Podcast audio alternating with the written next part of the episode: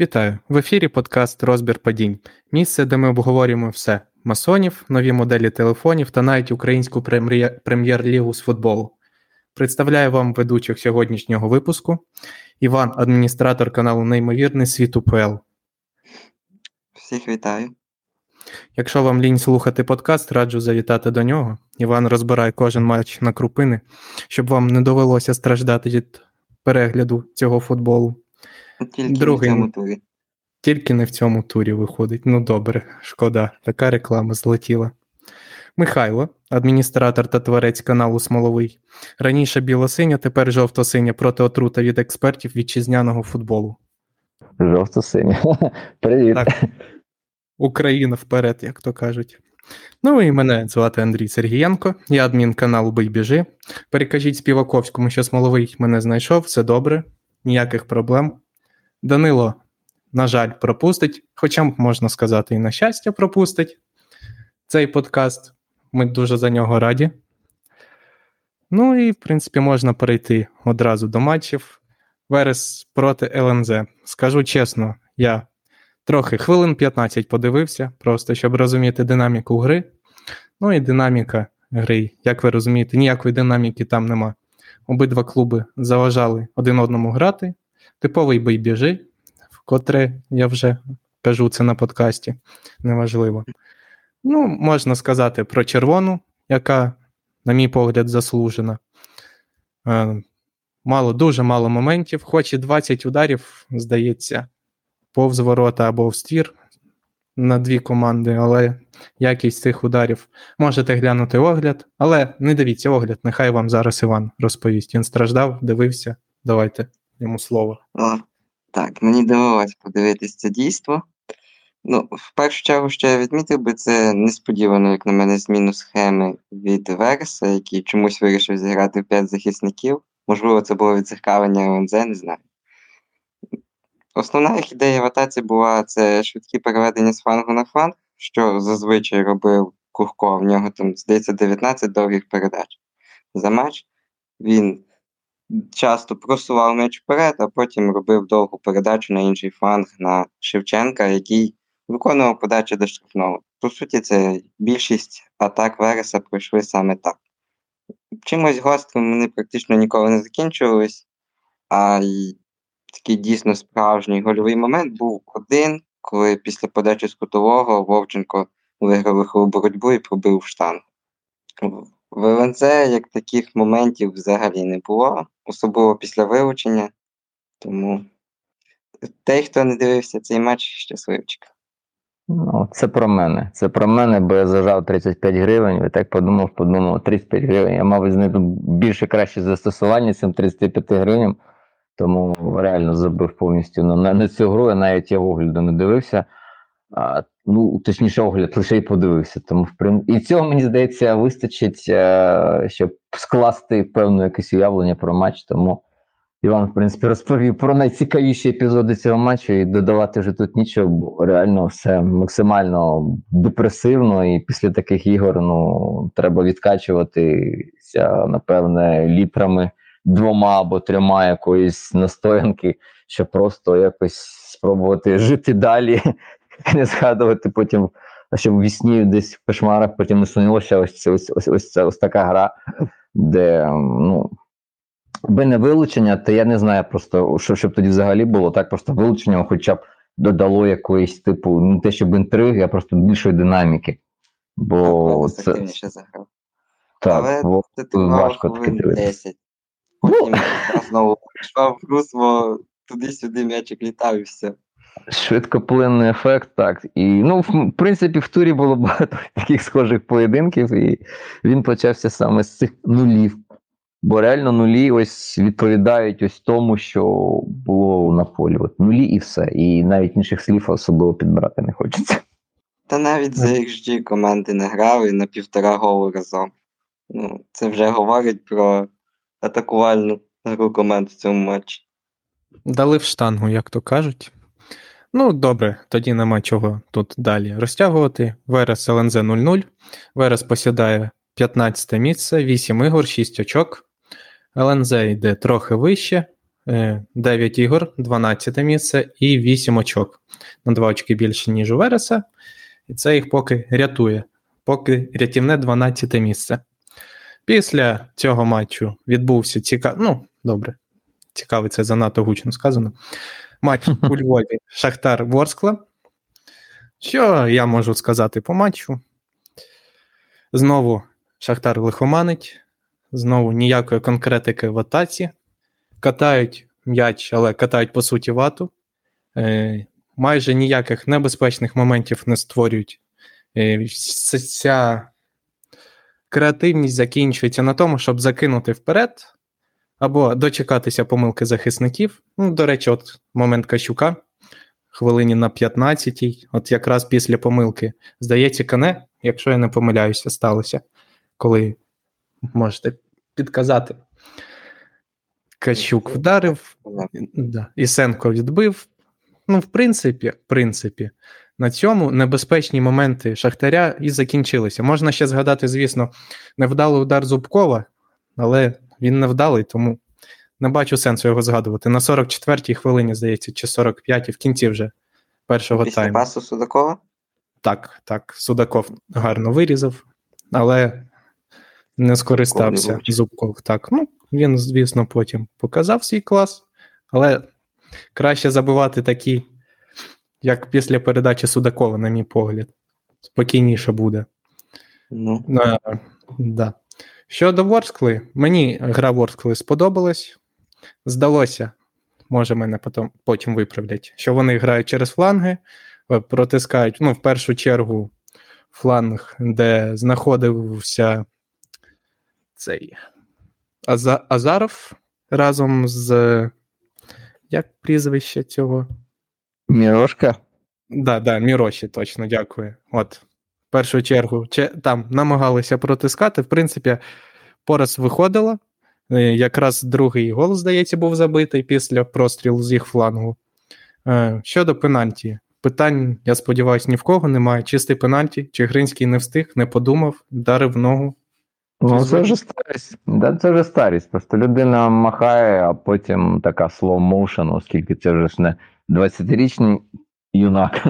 Чи не юнак, а, не знаю. 20-річний футболіст це вже футболіст, якому дуже-дуже багато років. Тому поки він розмахнеться, поки, вилетить, поки виб'є, он хтось вже ногу вставляє інший, і він влучає в чужу ногу. Тому не знаю хто може прискіпуватись. Навіть сам Чигринський не надто сильно протестував. він просто не встиг за динамікою моменту, а Степанюк, здається, це він був та цим скористався. Ну так. Тому до пенальті питань взагалі ніяких немає. Шахтар знову лихоманить, що в захисті, що в півзахисті. Степаненко вже не встигає. Він вже навіть 60 хвилин не може вибігати на своєму рівні. Ну, судячи з цього матчу. Ну і не дарма після матчу почалися розмови про те, що хочуть Ван на відставку, тому що дійсно команда стагнує. Ніякого прогресу не було, були спалахи там в кількох матчах, але після того щось зник Шахтар, який ми, який нам подобався, скажімо так. Які ваші думки? Ну, Я сказав би, що Шахтар у цьому матчі дуже нагадував типову гру Ротенстайлу, теж повільне перекатування м'яча в центрі поля і інколи загострення якесь. В команди всього 8 ударів за матч, і з них 5 за меж штрафної. Тобто тричі з меж штрафної команда пробила, ну для Шахтаря це взагалі якийсь нонсенс. Це Якщо б Ворскла стільки пробила, то це було б не дивно. В неї якраз скільки ударів, але ж наскільки вони були гострішими. Взяти хоча б обидва удари Нестеренка, коли він там з метру забивав, а перед цим так само з метру не влучив порожні ворота, перед цим обігравши різника. Тому цілком заслужена перемога Ворскли, яка дуже добре відіграла в захисті. Вони практично завжди встигали або навіть випереджали гравців Шахтаря, які діяли занадто повільно, без якоїсь особливої вигадки. Тільки Судаков він колись спалахував, але цього було замало. Ну, Дуже прикольно цей матч. Він якраз стався після руху, коли просто пам'ятаю, як всі спільні ворота кричали, що якби не вилучення Ракіцького, якби грали в повних складах, то Шахтар Гого, він би показав би цю Кузькіну матчі, як там Хрущов колись з трибуни викривав. Ну, насправді зараз грали в повних складах, вилучень шахтарів не було, але це так само відверте лайно. 52% володіння, тобто команда навіть проти Ворскли не може захопити м'яч, повноцінно захопити м'яч, зайти на чужу половину, розташуватися, викатати, розкатати, знайти зайвого, використати якусь позиційну помилку якоїсь дитини, проти яких вони грали. Та говорити, що реально проти Шахтаря грали діти. Там було декілька ну, зовсім пацанів малих до 20 років. Тому мене чесно, якби я був Рінатом, мене б так само підгоріло би після цього матчу. Бо окей, можна було шукати виправдання у вилученні Ракіцького на 20-й хвилині е, минулого туру. Але зараз я не знаю в чому шукати виправдання. Але футбол так само блідий, він не цікавий, він інертний. А одна людина це переважно Судаков. Намагається щось створювати, намагається якісь, хоча б загострюючі передачі робити. Інша така людина це Зубков. Але як ми бачимо, в Зубкова поки абсолютно рандомна реалізація. Він може запороти майже ідеальний момент і може забити щось таке надзвичайне, як цього разу, в ситуації, в якій би, напевне, в якій промахнутися набагато легше, е, ніж е, забити ось цим ударом. Тому не знаю, куди все катиться, але помітно, що Шахтар мертвий не стільки навіть за рахунок ідей бо там з інтелектом зараз все дуже погано, а скільки ще фізично. А коли в тебе не працює ні мозок, ні голова, то ось такі результати це пряме те підтвердження, куди куди йде Шахтар і куди він котиться. Бо це дуже нагадує такі хороші кризові відрізки, які траплялися дуже часто в історії Динамо за останні років 10 коли наче типу імена якісь є, але знову таки нуль інтелекту, нуль фізичної готовності грати на рівні, який відповідає вирішенню якихось серйозних завдань. І зараз Шахтар ну він на рівні УПЛ.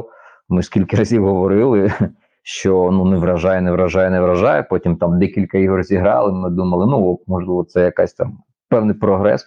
Але знову все повертається в цю відправну нульову точку, де Шахтар ну просто якась незрозуміла команда.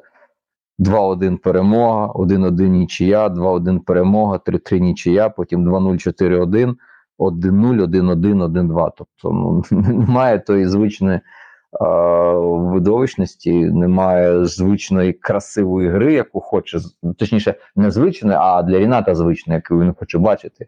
Тому, в принципі, все закономірно, і тут зараз важко Мені здається, Шахтарю шукати якусь зраду на на стороні, там згадувати якихось масонів чи Біла Гейтса, бо реально команда ну не тягне зараз на статус першого номера, такого впевненого, коли проти них виходять вже обистяними. Реально зараз, як і Динамо, вже ніхто не бить в цей Шахтар. І це це провина самого Шахтаря. Так, можна ще згадати про їх трансфери, як на мене, взагалі невдалі.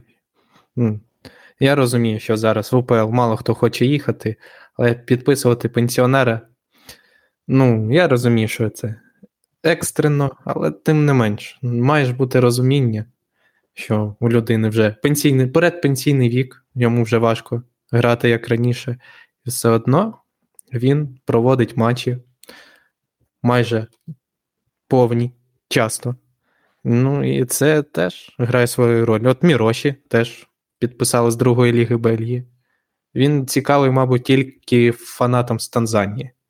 Ну, Бо по якості це. І Патрику, який його. По суті, це ж його кандидатура, він колись з ним в Макабі Тель-Авівському працював, за собою своїх підтягує. Можна виходить ну, кінути. Огород Патріку, Міроші. Ну, вони його тягнуть на дно потім. Ну, звісно, подивимось, можливо, ну, там щось зміниться за зимові збори, і всі ці люди, яких привезли е, там, за мішок картоплі, вони заграють якось супер якісно розкриються. Поки на те не схоже, але чому? Молоді бразильці в Шахтарі дуже часто там сиділи 2-3 сезони, були ніким, а потім стали легендами клубу, продавали за якісь гроші солідні. Тому подивимося. Але зараз конкретно в короткостроковій перспективі усі ці підсилення, те, що називалося підсилення, воно поки не працює. Там Гоцілишвілі декілька ігор може видати непоганих ватацій, але при цьому в захисті він дуже посередній. Азаров, Азарові так само він може видати там 15-20 хороших хвилин, але сказати, що зараз він реально основний безальтернативний захисник, ось якщо просто а, за цим рівнем за класом, ну я не впевнений. Мені здається, навіть зараз Матвієнко буде повертатися в кондиції, то він може на лівому фланзі грати, при тому, що набрали скільки людей, неймовірну кількість. Тож реально все виглядає на те, що влітку хтось помилився і помилився дуже сильно. Бо за всіма параметрами Шахтар не став сильнішим. Шахтар просів, хоча здавалося, після сезону Євічевича, коли такі люди, як Судаков Бондаренко, вже здобули своє певне ім'я, вони вийшли на певний рівень. Ну, Поки зараз ми, на жаль, не бачимо підтверджень очікуванням, які були, напевне, в керівництво з Патріком, і все, що зараз відбувається, ну. Це реально дуже дуже нагадує Динамо минулорічне, або там не знаю, Динамо відрізків у Хацкевича або Михайліченка, коли могла бути одна непогана гра, але потім тут же одразу обличчям грізюку. Ну але Шахтаря це стається просто незвично. Ну, в Шахтаря не те, щоб не було, бували там складні часи в історії, але щоб команда дійсно виглядала на дистанції двох місяців настільки імпотентно, ну я давно чесно такого не пригадую. Там Шахтар міг зіграти якусь невиразну гру там після Єврокубків, після збірних, втратити очки. Але що Шахтар ось стільки очок втрачав, о, здавалося, в чемпіонаті, де має таку перевагу над усіма. Ну, це це якось дивно, реально. Так, чекаємо зими. Дивимось, що буде далі. А поки Шахтар програє Ворсклі 2-1, залишається на першій позиції в чемпіонаті 18 очок. Е, Ворскла наразі на восьмому місці.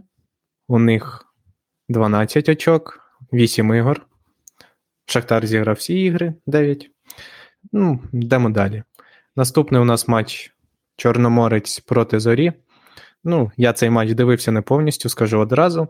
З того, що бачив, ми класичну гру Чорноморця в цьому сезоні побачили, але в атаці я б не сказав, що вони були гострі, як зазвичай.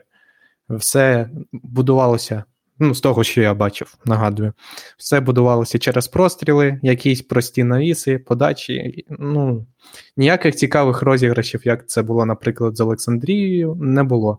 А заря терпіла, грала на контратаках, в принципі, грала гостріше, ніж це робив Чорноморець. Можна сказати, що Ракута врятував очко для одеситів. Що скажете ви? Ну, так, дійсно, Ракута рятівник Одеси. У нього 12 сейвів за цей матч. Я давно такої кількості. Навіть просто ударив площину, не те, що сейвів упев, не пам'ятаю. Тому дійсно рятівник. А щодо Чорноморця, додав би, що вони якось нетипово для себе доволі пасивно пресингували. Зоря в цьому матчі пресингу, як те, що мені здалось, була активнішою. Вони здійснювали чимало перехоплень і повернень центрі поля або навіть на чужій половині поля, за рахунок чогось створював свої моменти. Чорноморець же був більш пасивнішим, давав зорі більше часу на прийняття рішень, через що їх пресинг розбивали, виникали вільні зони, туди вривалися гравці. Чорномор... Зорі той же Антюх декілька шансів мав. Тому Чорноморець, відверто кажучи, розчарував, а от зоря прогресує помітно що Кривенцов без діла не сидить. Побачимо, як це буде далі працювати, зокрема в Єврокубках. Ну, я б не говорив навіть, що ось е, прямо на контратаках лише зоря грала, бо насправді е, контратак лише в них три, наприклад, в Чорноморі сидить. Я більше говорив би про те, наскільки швидко вони позиційних розіграшах грали. Бо дивіться, наприклад, 56% е, володіння в Чорноморця в зорі 43. І ось е, коли дивитеся матчі, у багатьох ось дійсно виникає спокуса. Якщо ти так помічаєш, що одна команда трішки більше з м'ячем, то ти говориш, що вони, типу, там намагалися щось там домінувати, а суперник грав на контратаках. Насправді, тут в даному випадку не зовсім типова ситуація, бо якщо порахувати просто позиційні атаки то 36 у зорі і 37 чорноморця. Тобто тут питання, що Чорноморець занадто довго будував свої атаки, і просто якщо подивитися навіть на середню кількість передач за володіння, то там у Чорноморця 3,6, а у зорі 3,04. Тобто пів, пів передачі різниці. І ось ці пів передачі різниці вони множаться на темп, бо темп у зорі був вищий на одну передачу на хвилину. Тому, відповідно, вони за цей менший час е, і створили таку саму кількість позиційних атак, як і Чорноморець, який там щось типу розігрував. Але ну, мене, чесно, їх оця пасивність в якийсь момент гри реально трішки починав вибішувати, бо е, застрягали в центрі поля.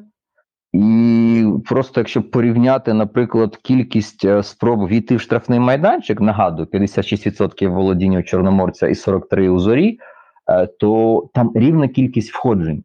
26-23, ну плюс-мінус рівна кількість входжень. І відповідно, що ця конверсія володіння, ну вона максимально була в Чорноморці якась інертна. А Зоря вона не те, щоб грала на контратаках, вона просто грала швидше, бо Чорноморець помилявся набагато частіше. Тому тут, навіть якщо порахувати вже кількість дотиків штрафному безпосередньо, коли вже після входження там намагалися ще комбінувати, ще якісь передачі віддавати, то 17 в Чорноморця, 28 в зорі. Ну, 9 дотиків різниці, причому що відсоток володіння нижчий. Знову таки, це не про контратаки, це саме про те, що а, зоря набагато швидше розігрувала м'яч, набагато а, швидше доставляла його до штрафного майданчику суперника. Відповідно, через це і більше моментів виникало. Хоча, якщо, наприклад, подивитися на е, загальну істочність передач вперед, то тут плюс-мінус порівну, там десь 74-77. Тобто тут вже ще говоримо, що за однак е, не те, щоб о, цифри однакові, а умови, які виникали для просування, вони були різні. І відповідно Чорноморець більше помилявся, зоря краще цим це використовувала. І ось ці е, позиційні помилки Чорноморця вони не характерні, оскільки ми знаємо, як Чорноморець любить грати один в один, е, досить дисципліновано, більшість частину матчу. І відповідно, коли ось просто одна людина біжить і біля неї нікого немає, то означає, що виникла якась помилка, бо хтось має бути завжди. І ось цим реально Чорноморець е, трішки, мені здається, сам собі підклав величезну проблему. Бо якщо функціонально ви не готові грати у свій звичний футбол, ну, тоді потрібно щось змінювати. А якщо змінювати ти не хочеш, то ось підсумок. Бо реально це відскок. За всіма параметрами зоря хоча б один гол мала б запхнути, виграти там 1-0, поїхати заслужено з перемогою додому. А Грилчук мав би розповідати про вишки 5G, про Пелгейтса, що хтось їх там топить, не дає їм перемогти, і ми повернулися до такого звичного сценарію початку сезону. Тому тут, мені здається, реально Зоря все ж таки не добрала. Варакута, Варакута так, напевно, буде героєм туру, одним з головних героїв туру. Я б ще щодо пасивності зорі додав би, що о, Чорноморця, вибачаюсь, що у зорі в цьому матчі 5 відборів м'яча, а в Чорноморця 0, і перехоплення зорі 35, а в Чорноморця 21. Тобто зоря набагато агресивніше грала в пресингу, ніж Чорноморець, звідси і вищий темп і більше моментів. Мені ще сподобалось, як Крівенцов реагував на події на полі, дуже переймався за команду, підказував. Ну і в принципі, навіть коли команда виглядала симпатично, йому все одно щось не подобалось. Він розуміє, що команда може більше, він розуміє, що зможе дати цій команді більше. І мене це радує, особливо, якщо врахувати, що це наш єврокубковий клуб, особливо, якщо врахувати, що вони зараз ідуть на 14-му місці. Сподіваюсь, будуть сильніші і будуть цікавіші. В принципі, задатки є для цього. Матч закінчився з рахунком 0-0. Третє місце зараз у Чорноморця, 9 ігор, 16 очок. 14, як я вже сказав, заря. І 6 очок, 8 ігор. Потроху набирають після провального старту. І наступний наш матч. Ого, минає оболонь наступний наш матч. Чудовий матч. Вбивство чергове. На жаль. Е, щодо гри, можна сказати, що бий біжи. Минай, як завжди, три передачі зв'язує і потім вибиває вперед або на Гунічева, або на твердохліба, щоб вони там поборолися. Як на мене, Оболонь грала цікавіше в пасовій роботі. Хоча, хоча дивлюсь статистику, у Минає володіння 53-47 на користь Минає. Цікаво. Ну, тим не Це, Це, напевно, за рахунок кінцівки, коли Минай пропустив, в останні хвилин 10-15 пішов в навалу, причому це реально була навала, там і стандарти, і просто подачі з флангів в величезній кількості. І моменти при цьому виникали. Оболонь відбилася, рибка декілька сейвів зробив. Це їх врятувало в цій грі. Так. А Якщо до цього рибка. так. До цього Да. так була перевага в Болоні, незаслужено свій гол забив. Хоча осадок від суддівства залишився. Да. Якщо рибка став героєм цього матчу, то Бандура навпаки привіз гол в свої ворота, помилився на виході. Це в нього іноді, на жаль, трапляється. Але тим не менш, давайте да, поговоримо про непоставлений пенальті на корабліні. Яка це хвилина була? 85-та? Десь так? Ну, вже наприкінці матчу. Вже наприкінці. Так, відвертий повштовх від кого? Від Прокопенка, здається, чи хто його штовхнув? Від. е, зараз. Безіменний герой оболоні, який врятував для Так. всіх. Так, Косовський, очевидно. Косовський. От, Ну, очевидний поштовх в спину. Я не знаю. Ну, вже, мабуть, бачили, що після матчу Минай там виклав пост, в якому згадував бокового арбітра, який підказав головному судді, щоб він з корабліним не церемонився і пенальті куди не ставив. відправляти. Да. Можете почитати. Цікаво, дуже. Ну і знову ж таки, що це таке? Непрофесіоналізм чи Білл Гейтс, Михайло? Ну, я не знаю чесно, як це називати вже. Це, напевно, рептилоїди в даному випадку, все-таки більше. Е, Ну, футбол, футбол реально був максимально сумний. Якби не цей епізод з кораблінів, напевно, просто ми вже не говорили про цей матч. А так, ну, був, був змушений Минай декілька відрізків матчі грати, типу, з позиції сили. А, Вони досягали позначки 60 і більше відсотків володіння в перші 15 хвилин, а на початку другого тайму, вже наприкінці після голу. Ну, Ми знаємо, що це не характерний для Минаю футбол, і ми знаємо, що Болонь любить сідати, закопуватись, а потім на рандомі пуляти вперед і, можливо, щось колись десь якось. Так і з цього разу сталося. Наприклад, дивлюся на ось точність передач вперед, у нас суперова 50%. Я дивлюся на точність передач до фінальної третини, вона взагалі охуєнна, 32-56%. Тобто кожна третя передача до фінальної третини, навіть менше, вона була точною. В прогресії так само, там 51% майже ледь дотягує. Тому воно приносить очки, але дивитися за цим ну, дуже боляче. Дуже боляче, дуже важко. Ну, психіка просто реально не стягує, коли ти дивишся, наприклад, Верес ЛНЗ, потім ще один такий матч, потім ще один схожий був. І це якось так реально трошки іноді підгрібає, бо коли люди намагаються типу грати в футбол, ну воно інколи схоже, що люди грають в футбол, так вони програють при цьому. Але до людей є якась певна повага. А тут, ну не знаю, ну окей, ну можна здобути так, що там 20 очок залишитися в УПЛ, а потім не отримати підсилення, не отримати бюджету. І знову ось так протягнути якось е, ще сезон, потім ще сезон. Але ось це топтання на місці, воно не знаю, воно не то сильно футбол розвиває. І просто що коли ще й арбітри допомагають якимось чином пасивно або активно, в даному випадку, я просто пам'ятаю, як дуже сильно підгорало. А в кого підгорало? Ну там ледь всі лавки підгорало. Там Кічак, здається, стрибав на асистента арбітра, там стрибав о, і сам головний тренер, купа його асистентів. Можливо, пам'ятаєте епізод в першому таймі матчу Болонь Динамо, коли Кабаєв, типу, іначе як штовхнув мороза. Всі тоді е, пенальті, вбивають, вбивають. Ну, ось ідентичний епізод, але я не чув чомусь від е, лавки оболоні, що, блін, треба було ставити пенальті, там такий самий епізод, ла-ла-ла. Тобто, ось, бачиш, це непослідовність, коли це вам допомагає, ви мовчите, коли, типу, це це можливо було б на вашу користь, ви тоді починаєте розповідати щось. Ну, ось це ось це, ось це єдине, що мене після цього матчу бентежить, ось ця непослідовність. Бо там там був скандал, там про це знімали відео, показували якісь ролики, як там Ярмоленко він повертається, він дивиться на суперника, він відцілює голову паші. Лук'янчука, потім дивіться, дивіться, потім він робить цей рух. А, це спланована акція. Це це Ярмоленко спав і думав три ночі, як же мені влупити Пашу Лук'янчука? І чому ж йому не лежав ту картку за це? Ну тут така сама історія, і мовчать, просто нуль. Не чув жодної реакції стосовно того, що там.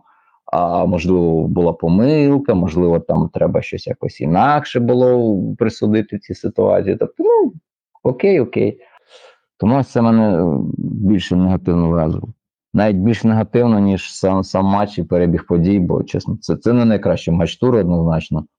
І навіть не сказав би, що там боротьби було аж сильно так багато, бо в принципі трішки більше, ніж зазвичай в матчах минає. Але я просто пам'ятаю, які бувають рекорди в УПЛ за кількістю дуелей, тому навіть такою рубкою це особливо не називаєш. Ну, але перемагає типу сильніший, ну окей, хай тепер цим живуть. І з 15 айфоном заодно після матчу Динамо. Нехай живуть. Я б ще до оболоні додав би і то, що вони рандомно грають. Це те, що загальна точність передачі цього матчу оболоні 68%. Тобто кожна третя передача не точна. А скільки у Минає? У Минає 75. Минає ще так, от бачиш, ну от Минає просто довелося, ну, доленька змусила їх ось грати реально, щоб не збрехати десь 45-50 хвилин, типу от з позиції сили. Потім вони там вирівнювали або віддавали. Але ось це це, це намагання, ну це принаймні намагання. Бо якщо, наприклад, подивитися на конверсію, ну дивись, наприклад, ми всі знаємо, що Минай не вміє грати там з позиції сили, вони не вміють там розігрувати м'яч, створювати щось в позиційній атаці на постійній основі. Так, рандомно якісь ситуації виникають, але без системності. То тут треба говорити, що за трішечки більшого володіння у Минає у підсумку 29 дотиків чужому штрафному. А у Болоні за трішечки меншим 47-25 – 15. Тобто у Минає двократна перевага. Це говорить про що? Що за свій ігровий час, а майже рівний ігровим часу оболоні, Минай набагато ефективніше діставався штрафного майданчику суперника, виконував більше глибоких передач, більше глибоких навісів. Тобто а, вони якісніше шукали шлях до чужих воріт. А, І це і це певну повагу заслуговує, бо ми знаємо, ну це, реально складно. І, Бо футболісти підбираються шараном ну, під іншу моделі, під під, під інші якісь моменти. Але принаймні є намагання, тому е, хочеш не хочеш, але десь трішки ти цьому симпатизуєш. Ну а коли просто чуваки фігачать, як волейболі ось цими. Або як в тенісі подачами на виліт ейсами, ось цими бубух-бубух, а там вийшло, не вийшло. Ну не знаю. Це може приносити результат. Але наскільки це прикольно вдовго на дистанцію, якщо це кубок і проти Динамо так зіграти, ну це окей.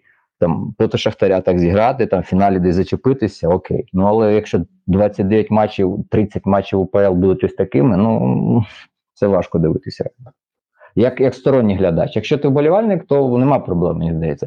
Але якщо ти сторонній споглядач цього, то це ну, це, це, це не надто збуджує дивитися потім в майбутньому ще і ще і ще. Ну, в принципі, згоден. Е, Оболонь перемагає. Оболонь займає 11 місце, 9 ігор, 9 очок. Минай залишається на останньому 16 місці, теж 9 ігор і 3 очки. Сумно, сумно це читати насправді, враховуючи восьме місце в минулому сезоні. Наступний матч Кривбас Рух. Що тут можна сказати такого цікавого? Ну, Рух забрав м'яч під свій контроль, можливо, ну, і Кривбас. Кривбас втратив можливість вийти на перше місце в чемпіонаті. Ось про це скажи. От ти вже сказав, я вже не буду про це казати. Кривбас е, відійшов назад, як і зазвичай вирішив грати в швидкі атаки мінімальними силами, поки рух їх атакував намагався розігрувати, доводити до штрафної, якось цікаво, але у них це все не виходило. Вкотре ми про це кажемо, будемо казати і надалі, я так думаю. Не вміють львів'яни поки створювати якусь небезпеку в позиційній атаці. Ну, В принципі, матч був не дуже цікавий в першому таймі. Я, якщо чесно, навіть не можу згадати небезпечні моменти і- взагалі щось небезпечне до пенальті.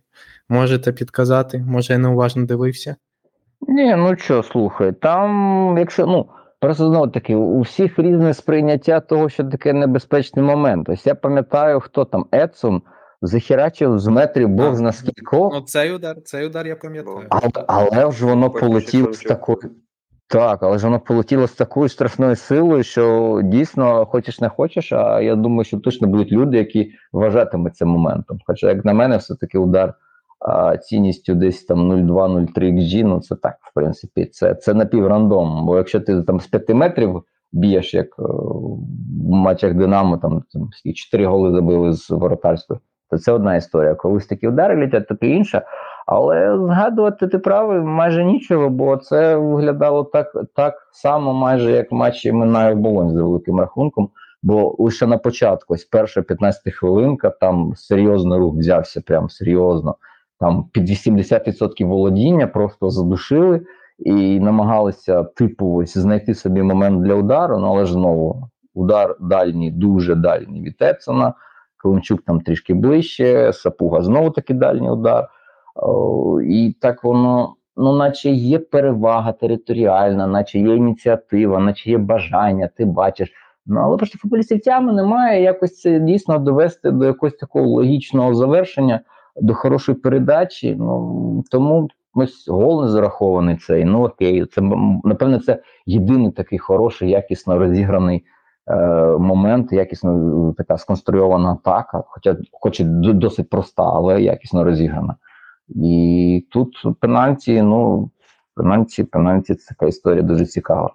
Ми, ми так ніхто не знає досі, за що він назначений. Скільки ми повторів з тобою подивилися тоді? Штук 10? Неймовірну кількість, але так ніхто не розуміє. Можливо, можливо, у Івана є певна думка стосовно пенальті. За що дало цей перший пенальті? За руку чи за обійми? Ну, якщо мені здається, що мали б давати за обійми, тому що Сапуга положив там Хомчиновського, здається. Але судячи з того, що переглядав на вар суддя, то таки за руку, бо йому безліч разів перекручували саме момент з рукою. А з тим, як там Сапуга обіймався, то тільки один раз повністю той епізод попав на повтор, всі інші повтори це було перегляд гри рукою. Хоча, як на мене, там м'яч більше плече влучив, ніж руку. Ну, а це мені чесно, більше в Дельту здалося було влучання, і вже потім навіть в брахіалі збільшений в біцепс, що можна було говорити, що це реально рука. Тому тут таке дійсно, якщо порівнювати, наприклад, з пенальті, яке не поставили ворота Дніпра 1 Ти почекай, дій. то тут, чесно, я е, просто якось так не, не не зовсім тоді вже розумію послідовність наших арбітрів. То ми можемо Але да. погодити. Давай ще про футбол. Але давай про футбол. Давай про Ми футбол. можемо Бо- погодитись про те, що пенальті можна було ставити, але за обійми, а не за руку. Да. Ну, Хоч- так. І нам ще не пояснили, до речі. Можливо, по факту реально поставили за обійми. Це ж ніхто Ну, поки що не довів нам іншого протилежного. Ну, завтра почитаємо. Можливо. В другому таймі ситуація на полі десь хвилини до 75-ї не змінювалася, але цього разу після стандарту загубили Руніча, забули про нього. І він з, зони півкола забив хороший гол, можна сказати, що добре влучив. Чимось Робочий. нагадав, да, чимось нагадав гол Скорка. От Щось є таке. Да, Мгм. матчі руха дивився після Динамо, тому да, нагадав гол Скорка. Ну і після цього Кривбас загубився. І знову пенальті. Знову розмови щодо цього пенальті. Як ви думаєте? Бо мені на повторі здалося, що безкоровайний, коли вибивав м'яч, він не зачепив ногу, але він наступив на опорну ногу Климчука.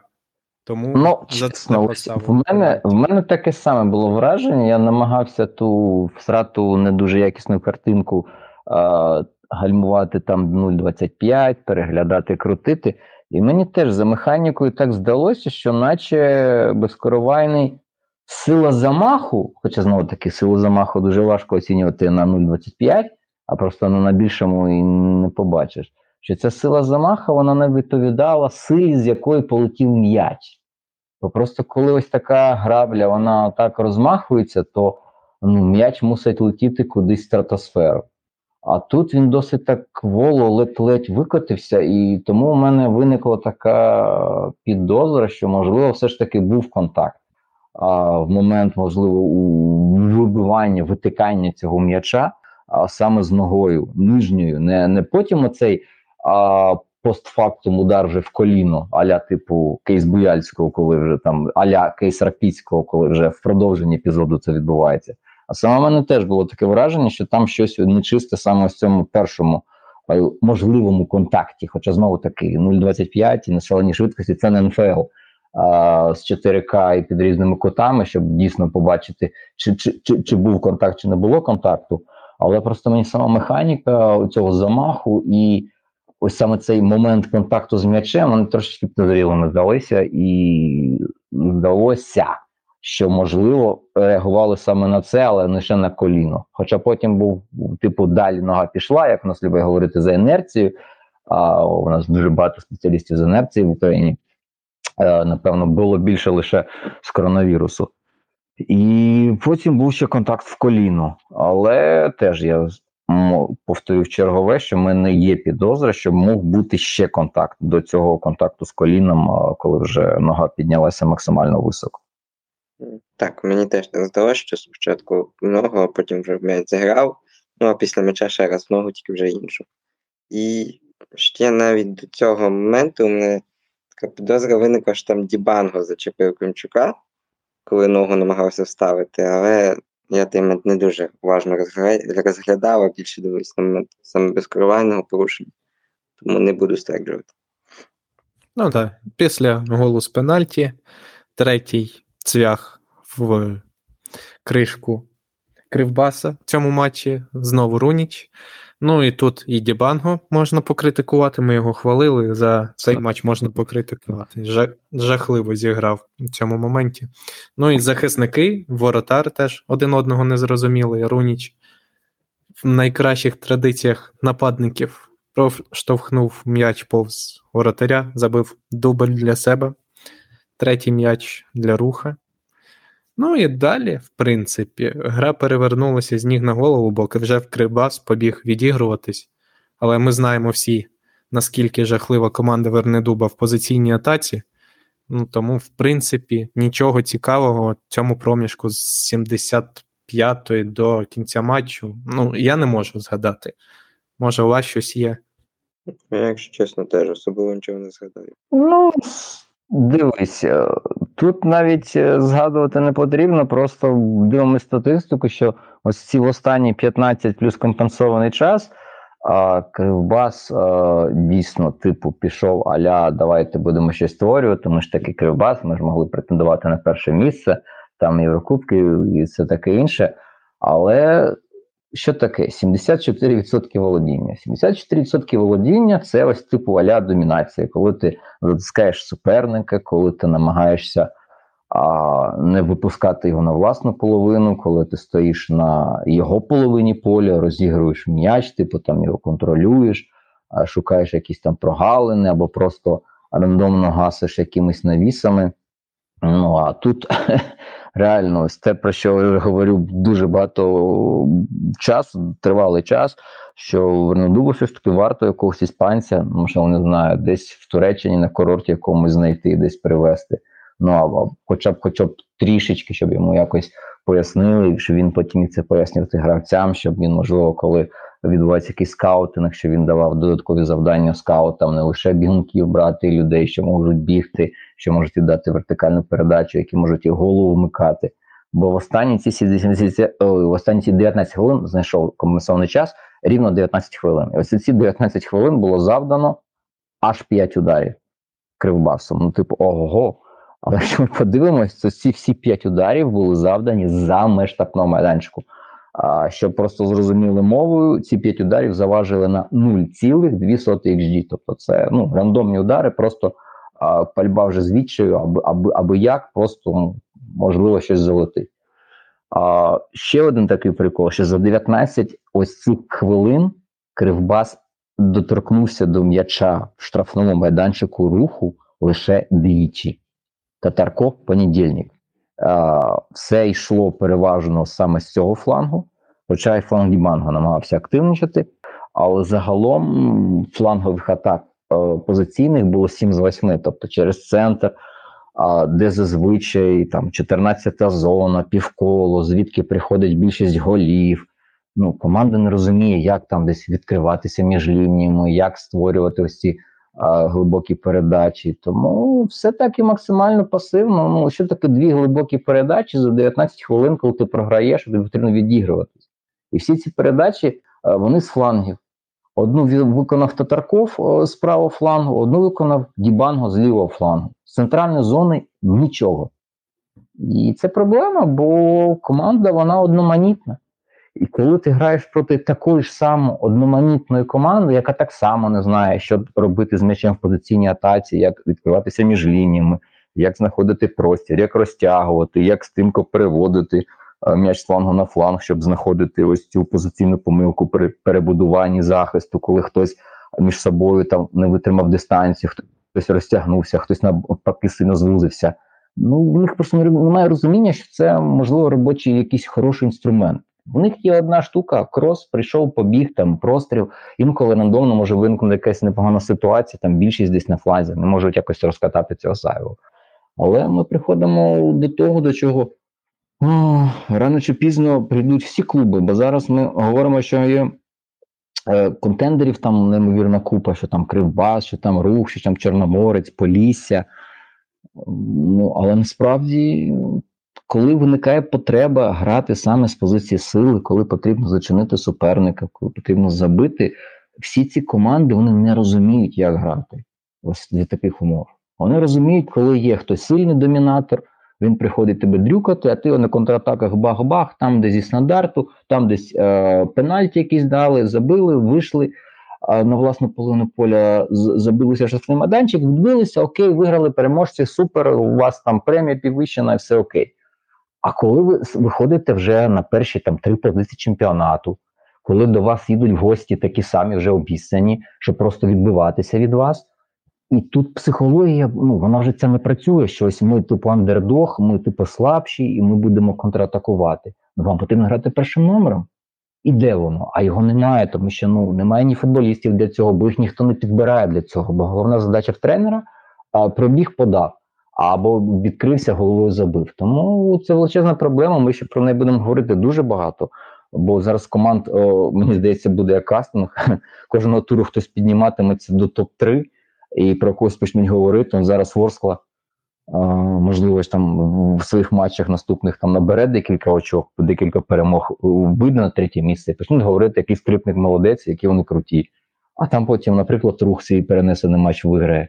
А, раптом таке станеться. Проти Динамо, здається, у них там це перенесений матч. Ну, тому, а тут Дніпра один. Виграють, наприклад, Дніпра один. Теж вийдуть на третє місце, наприклад, там через декілька турів. Але все одно, коли їм потрібно грати з позиції сили, у них проблеми. І ось це дуже хороший приклад з того, як це відбувається. Рух грає з позиції сили, в них е, нічого не виходить. Кривбас забиває, повністю кидає грати в футбол, такий нормальний футбол, який можна назвати футболом.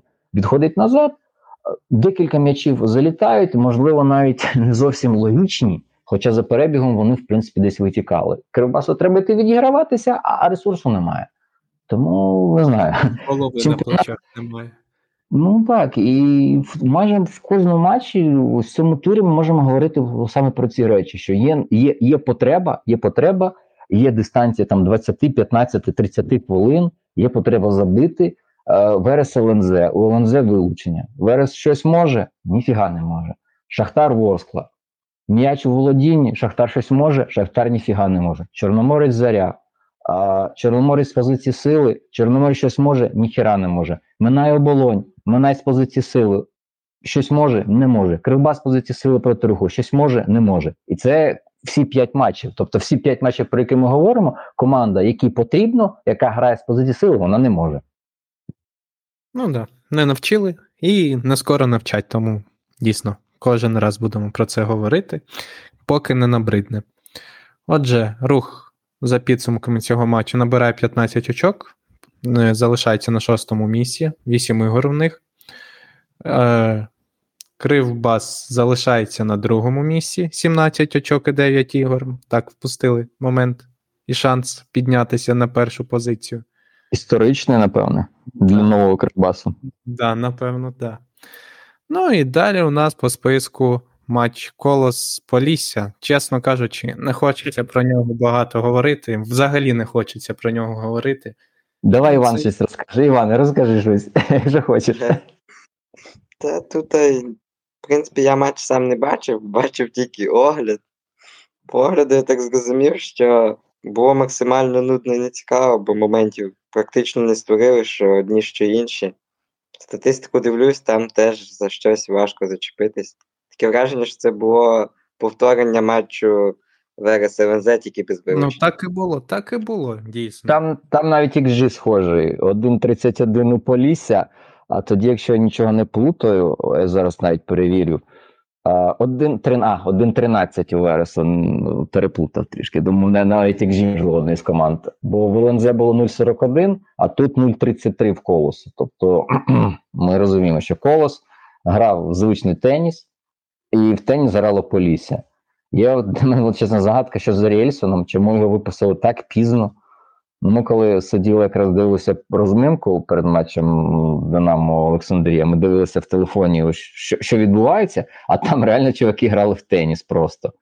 Одна команда б'є вперед, інша через там хвилину, ну окей, через 30 секунд вибиває на через іншу 15, я думаю. Навіть через 15. От я зараз дивлюся просто заради приколу. І дійсно, значить, колос 63% точності передач вперед, а Полісся 65%, 65,8%, ну окей, 66%.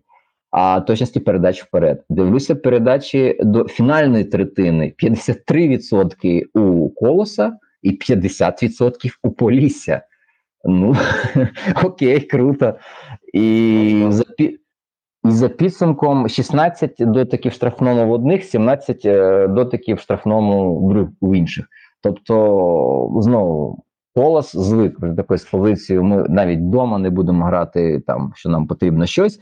Ми так спокійненько відійдемо і будемо дивитися, що грає суперник. Суперник помилиться, дасть нам щось створити. Ми спробуємо щось створити. Не помилиться, не будемо нічого створювати. Е, 0-0 теж рахунок, теж окей. Це ж, до речі, якщо не помиляюсь, друга нульовка для колосу в поспіль. Так, вони ж в минулому турі зіграли 0-0 з металістом З металістом. Ну і Для- те, що ми те, що ми бачимо в Полісся, Полісся реально от перший тайм. е, Те, що я ще дивився, встиг е, більш-менш нормально, то Полісся типу намагалося грати з позиції сили. Ось дивіться, перші 15 хвилин 71% володіння, потім 63, потім 66. Ну, типу, плюс 65 в середньому. І в принципі можна говорити, що це типу спроба. Але скільки ударів було завдано за перший тайм? За перший тайм було завдано лише 5 ударів, і все, що можна згадати, це ось Кушніренко на самому початку, там третя, здається, хвилина він там бахнув. І типу Будківського заблокований удар це 13 хвилина. Все. Оце, от, от 13 хвилина це хвилина, на якій закінчилося Полісся офіційно. Ось, тобто, ось ці два удари, все, Полісся закінчилося. І в другому таймі, я так розумію, це було вже не випадковістю, це було просто визнання власної безпомічності, коли ось ми граємо типу з позиції сили першим номером. Ми там випустили Грицука, який явно не надто стилістично відповідає цим швидким контратакам, швидким переходам в його то віці вже.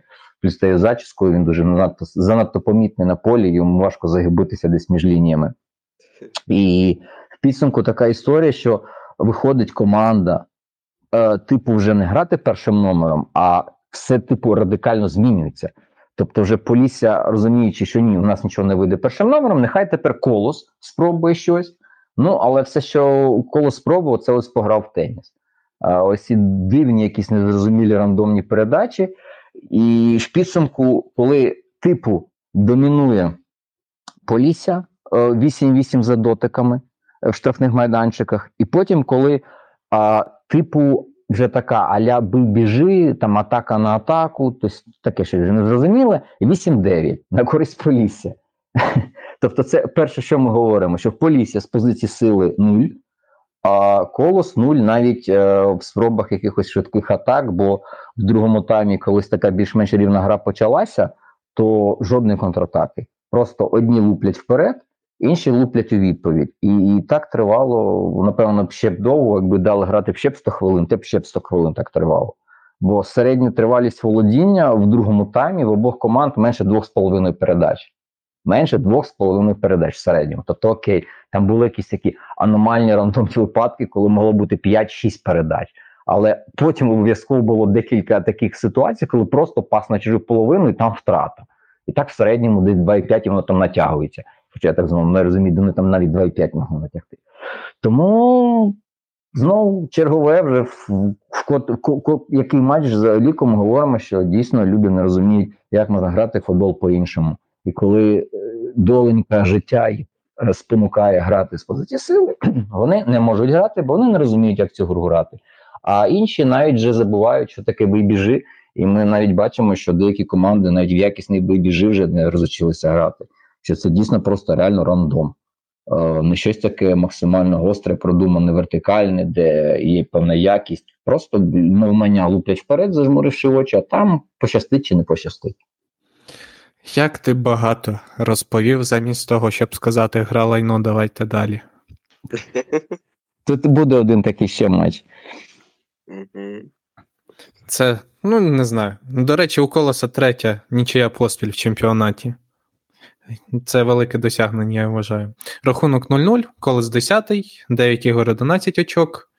Полісся четверте місце, 16 очок, 9 ігор. Четверте місце, господи, так грають. Добре, давайте далі. Наступний наш матч це Динамо Олександрія. Ну, не знаю. Мені з трибун здалося, що єдиний, що хоч якось намагався робити різницю в атаці, це Ярмоленко. Всі інші намагалися якось йому підіграти, якось допомогти, але у них це не дуже сильно виходило. Тому прилітали такі голи зі стандартів, як у Брашка, і стрімка атака в кінці, вже коли Кабаєв розібрався гарно, віддав красиво, і Буяльський без проблем замкнув. З приводу захисту, ну, вкотре говоримо про те, що Динамо страждає на стандартах, дуже сильно страждає. Але окрім стандартів, я не можу згадати. А, ну ще добре, ще простріл, якраз коли Буяльський побіг відбирати. Полінувався, так, так. Так. Тут була подвійний fail. Спочатку Буяльський е, відверто просрав футболіста свого, до якого він пішов і з яким він мав зіграти. А потім буквально за хвилин 10 був, е, ну за далекі за 10, за 3 хвилини після того був кутовий, і там Ярмоленко вже свого всього проспав чувака а, після стандарту там на дальній стійці. І тут треба говорити, що наші ветерани атаки, які роблять в атаці більшість того, що робить команда, вони при цьому в захисті ось так інколи максимально пасивно і коло себе поводять, і це вже схоже на певний такий тренд. Так, ну той момент, коли Буяльський проспав, розслабився. От його можна задати і стандарти. В принципі, все. Окрім цього, Олександрія нічого не створила. Хочу відзначити Попова. Він дуже впевнено зіграв цей матч, як на мене. Майже- Знову заплатив тобі за рекламу. Да, заплатив. Просто, да, просто розумієш, я вже бачив в коментарях, чув від людей після от тієї, ну, не те, що помилки, хвилині на 55-й десь от цей час, коли Олександрія пресингувала захисників, і Попов пішов в обіграш, і відпустив задалеко м'яч, там Олександрія перехопила, щось намагалося створити, і люди поносять за це Дениса. Люди, не треба так робити. Він Ні, це... не треба. Це, до речі, дуже якісний маневр з точки зору розуміння ситуації, бо якщо ти так проти Чорноморця зробиш і зробиш це вдало, ти фактично заб'єш Чорноморцю гол. Бо всі один в один, ти одного обігруєш, починається каша, хто кого страхує, хто, хто з ким грає, і а, потрібно вміти таке робити. Те, що він технічно не зміг це виконати, і в нього там ноги поїхали, це одна справа. Але те, що в нього мозок спрацював саме в цій ситуації вчинити ось так, максимально нестандартно, чого не очікував ніхто, Ну я б теж за це сильно не лаяв, бо де бляха, аби не в УПЛ і проти Ротанстайлу ось таке виконувати, тренуватися. Бо я чесно дуже часто таке бачу а, у виконанні хороших команд в Європі, у виконанні хороших статусних захисників, які за рахунок такого маневру шух-шух можуть а, вийти з під тиску, розігнати атаку, і ця атака закінчиться результативно. Тому ну на тренуваннях це це одна історія. Ну але проводити в грі це робиш, це вже інше. І я б чесно за таке не вбивав. Я вбивав би за таке, коли людина просто в ситуації, яка того не вимагає, абсолютно віддає супернику. От за таке я би вбивав. А ось тут би не знаю, чесно, чому всі так на нього накинулися за цей епізод. Для мене це навпаки, це ознака того, що людина психологічно, ментально вона готова. Бо ми розуміємо, що обіцяний, у котрого а, тече вже по гетрам щось таке коричневе, ну він би на таке не пішов, бо він просто був влупив кудись в аут.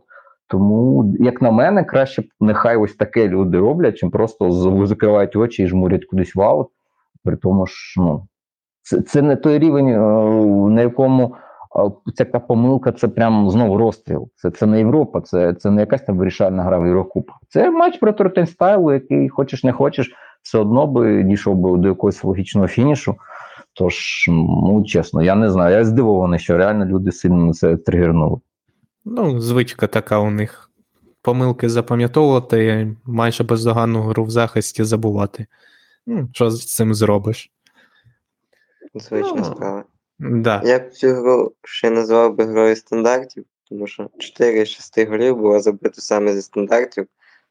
І вони майже копія. Три з них копія. Три з них це реально копія, подача на ближню, скидка на дальню, і там гравця ніхто не перекриває. Він сам стоїть, спокійно забігає в ворота. Ну. Так, відзначаємо в Динамо Караваєва перший гол Брашка, і відзначаємо Ваната другий гол Брашка. Здавалося б, хто такий Каравай в повітрі, хто такий Ванат в повітрі. І от мене теж ця реальна ситуація дуже сильно прикалує. Тобто, а здоровенний Брашко, ну як здоровенний, там метр дев'яносто, там метр вісімдесят п'ять, але досить потужний хлопчина. І він е, десь намагається замикати дальню стійку, а на ближній стоїть Караваєв всередині е, штрафного на 11 метрах стоїть ванат, ну, шпиндиків, якщо так говорити простою термінологією. Ці шпиндики головою скидають на дальню стійку, де височений брошко розстрілює там впритул. Тобто це якийсь дуже нестандартний прикол, але він працює і цікаво подивитися далі, бо я просто пам'ятаю дуже добре. Спочатку перших ну, перших матчах на перших стандартах Брашко займав типову позицію Сидорчука, і навіть, здається, йому одного чи навіть двічі приліталось туди на півдуги на лінію штрафного майданчику, і звідки він прикладався. Ось як Сидорчук дуже любив це, бо в Динамо вже давно визнають е, повне невміння команди грати в повітрі. І просто ви ж помічали, яку кількість е, кутових Динамо розігрує ну, Просто люди розуміють, сідають і бачать, що подача з 10 випадків 10 це це в нікуди. Тому намагаються щось видумувати, і ось так цей розіграш на Сидорчака і з'явився. Бо просто є певне розуміння, що раз за матч, можливо, двічі за матч його можна використати, бо ну, це краще так, а принаймні навіть шанси у Сидорчука влучити вище, ніж когось футболіст Динамо виграти е, в повітрі в чужому штрафному. То тут, як як, як на диво, і Караваєв і Ванат змогли бути першими на м'ячі, саме ось ця перша подача і перший дотик головою. І Брашко вже не на за межами штрафного майданчику на підборі, щоб вліпити там або підібрати м'яч, а на дальній стійці. Ну це вже не схоже на збіг, бо все ж таки двічі ну не тягне на збіг. Тому є є надія, що це дійсно результат якоїсь е, роботи, що це не просто там хаотично, людина сама вирішила, піду-ка я надалі. Тобто, все ж таки, якийсь пошук відбувається, і це вже це вже круто. Ну, я б ще додав би, що Караваю вона виграла боротьбу, то там, в принципі, в Олександрії майже весь склад з ростом, як вони, окрім Кравченка, там на голову за всіх вищий. І здається, ж Кравченко на Джованні після їхнього кутового і скинув, тому е, це це сюрприз сюрприз а, від сироти. Ну, все одно, там, здається, боровся саме Кравченко з сиротою. Да. Єдиний футболіст, який вартий уваги, і все одно Динамо примудряється пропускати. І окей, там, можливо, він не прямо скинув, але ну, не змогли все одно в цій ситуації впоратися. Ну, це вже так, це вже. Як є. Коли ще- забував, теж, здається, була подача на нього. Він не виграв боротьбу, але все одно після цього гол прилетів. Та, да, ми сиділи на трибунах якраз перед кожним стандартом. Казали, от зараз щось буде. Ну, так і ставалося, в принципі. Жахливий матч на стандартах для Динамо, просто жесть. Але відзначаємо Скарка. Красивий гол, класний гол. Так, Хотів забив Шахтарю, забив Динамо, молодець. Що ти? Збирає скальпи лише з е, типу визнаних гарантів, я так розумію. А, не пам'ятаю просто, Олександрія вже грала з Дніпром 1? Ще ні. О, ще Дніпро 1 ще залишились забити, можна тату собі набивати, що там, типу, підкорювач гарантів. Піде на підвищення в наступному сезоні. Або на самокаті його набивати там ці наліпки, як колись на винищувачах малювали літаки, типу, за кожен збитий е, ворожий літак. Бо вже, вже, вже певна колекція збирається, вже дивись, Динамо, Шахтар. ну. Ну, Причому це ж, здається, перший гол в кар'єрі для нього. Ну, Так, ну, на такому рівні, так. І нормальний, хороший удар теж вийшов. М'яч так полетів. Я, я дивом вдався, як ніхто його не зачепив. Тому, тому, напевно, і такий розпач був на обличчі Ярмоленка. Тут дамо належність знову Ванату. Ванат намагався. Тобто він не проспав. Він останню хвилину там стрибав, він бачив, але, блін, трішечки не встиг. е, Скорик швидше замахнувся і, і залетіло. Да. Що скажемо по суддівству, бо щось там Ротань так кричав. Дуже. Да, там було декілька разів. У нас не було вару, хоча ми там переглядали в телефонах, але все одно ну, такого вбивства криміналу прям ніхто з нас не побачив. Там, здається, був натяк на руку в якомусь епізоді, але ми подивилися ще під час гри, там не було жодної руки. Але люди дивилися. Подякуємо за те, що не дивилися, але в неї не побачили. Я так сходу взагалі не згадаю якихось спірних епізодів. Ну, отже, судді зробили все правильно. Буває таке. Хоч десь. Інколи Так. не так Хвалимо часто це трапляється. Суддівський склад на цей матч. Не дарма розминалися. Да, бігали там так. Добре. Якщо більше нема що сказати, я скажу, що Динамо перемагає 4-2, посідає п'яте місце, 6 ігор, 15 очок.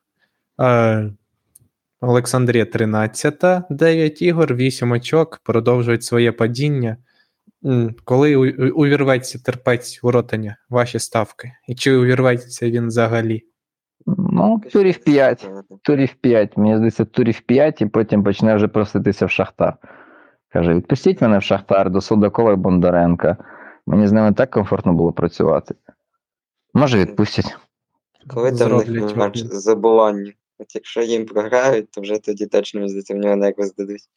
Ну, згоден, згоден. Це буде таким психологічним ударом, ударом нижче пояса. 100%. О, ну і 15 турі. Бачиш, перед канікулами. Супер. Супер. Ну, якщо це Шахтар ще пролетить Антверпену, ну тоді, мені здається, Ротань буде проситися, можливо, ще раніше. Подивимось. Бо І там же ж. Барселона, здається, в них ще в групі в Шахтаря, так? Да, Барселона. Ну, там буде складно, Ласка. тому.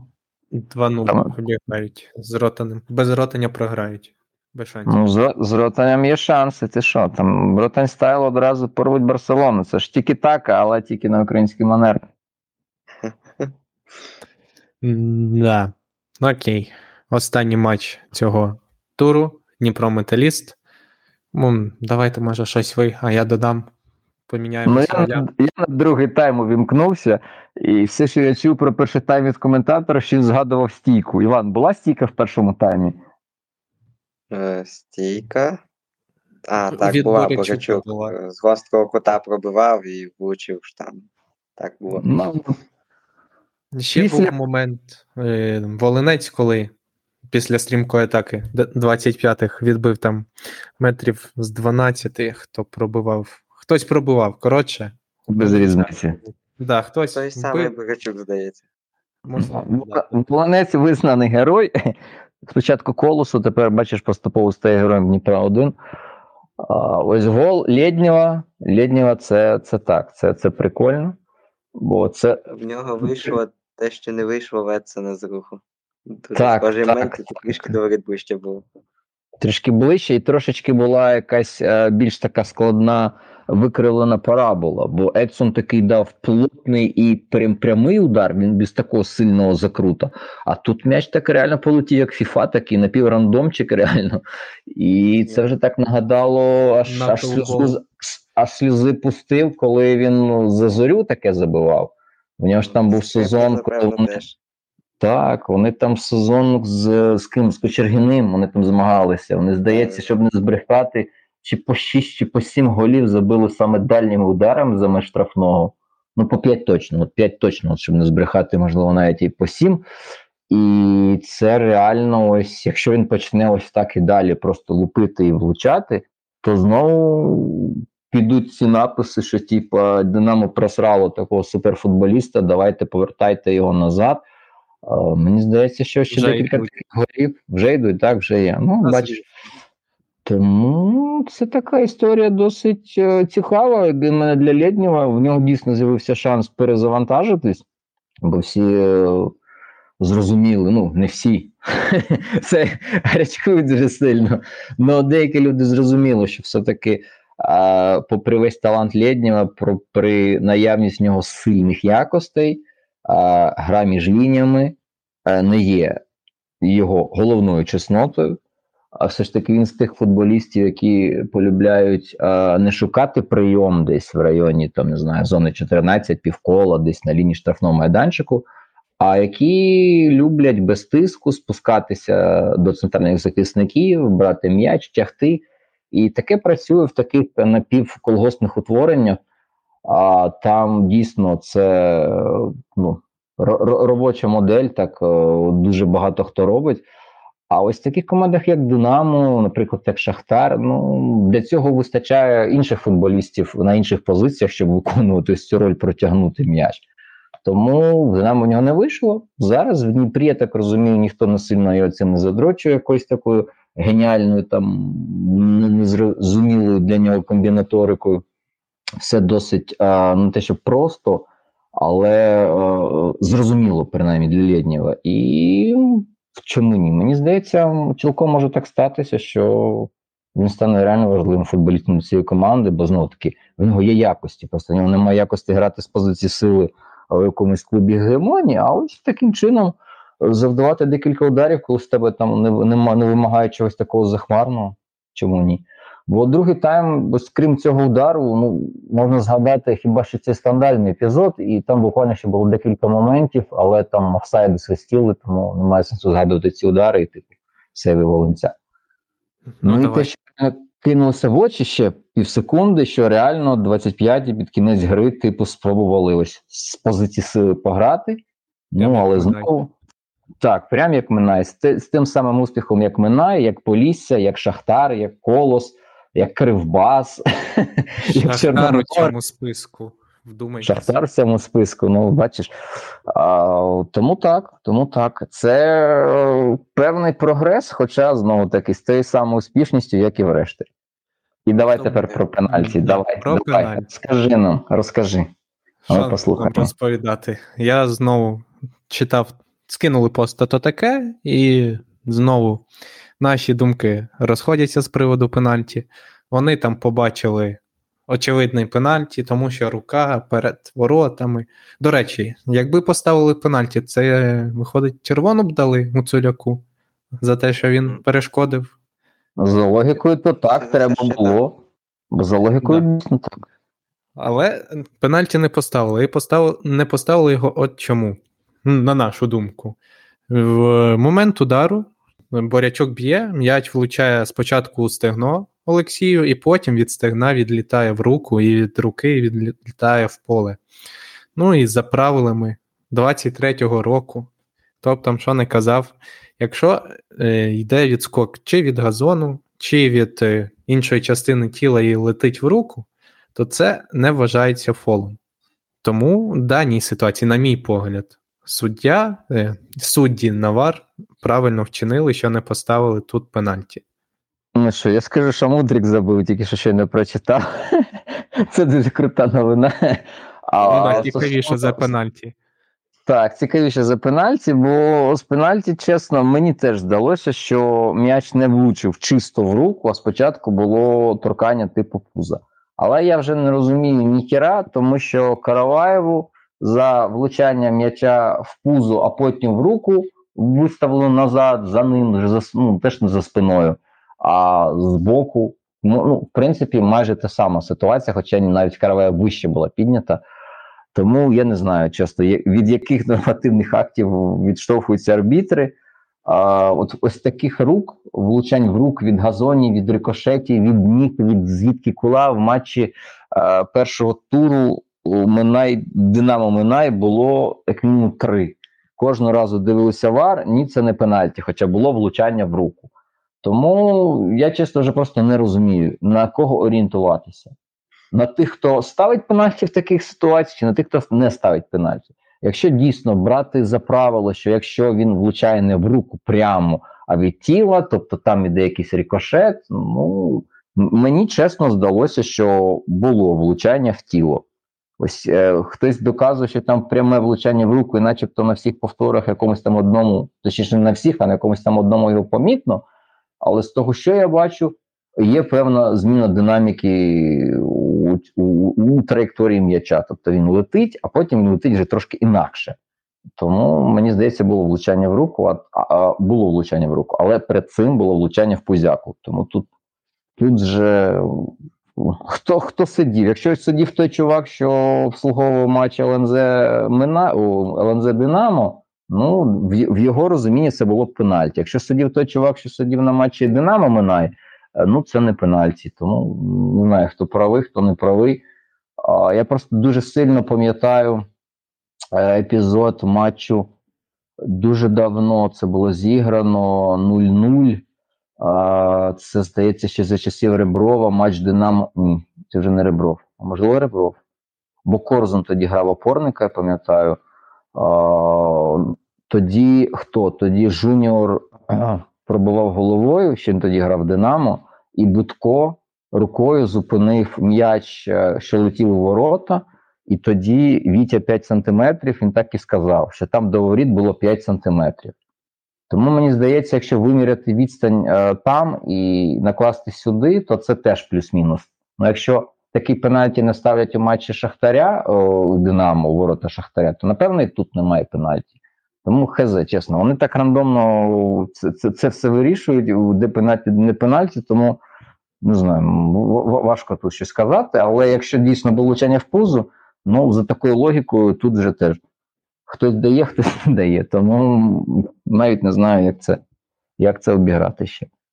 Різні методички видають. Ну, напевно, бо ж та просто з перекладом, а там, можливо, на іноземній.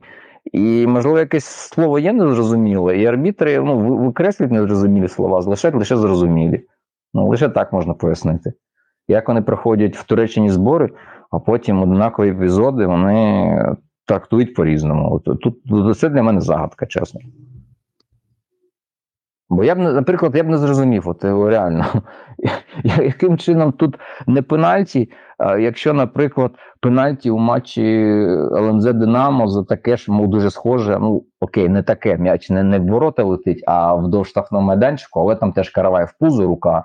Ну, це пенальті. Тому Бог я знає. Ну, коли м'яч у ворота летить, то більше підстав ставити пенальті, як не коли. Згоден, згоден, згоден.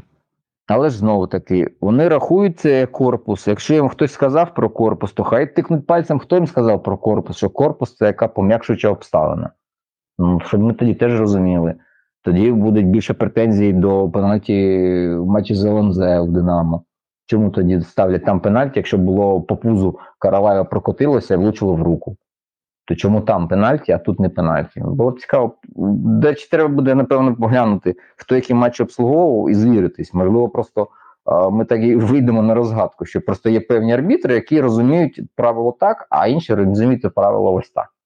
Чекаємо залите повідомлення Лучі з чату, телеграм-чату суддів.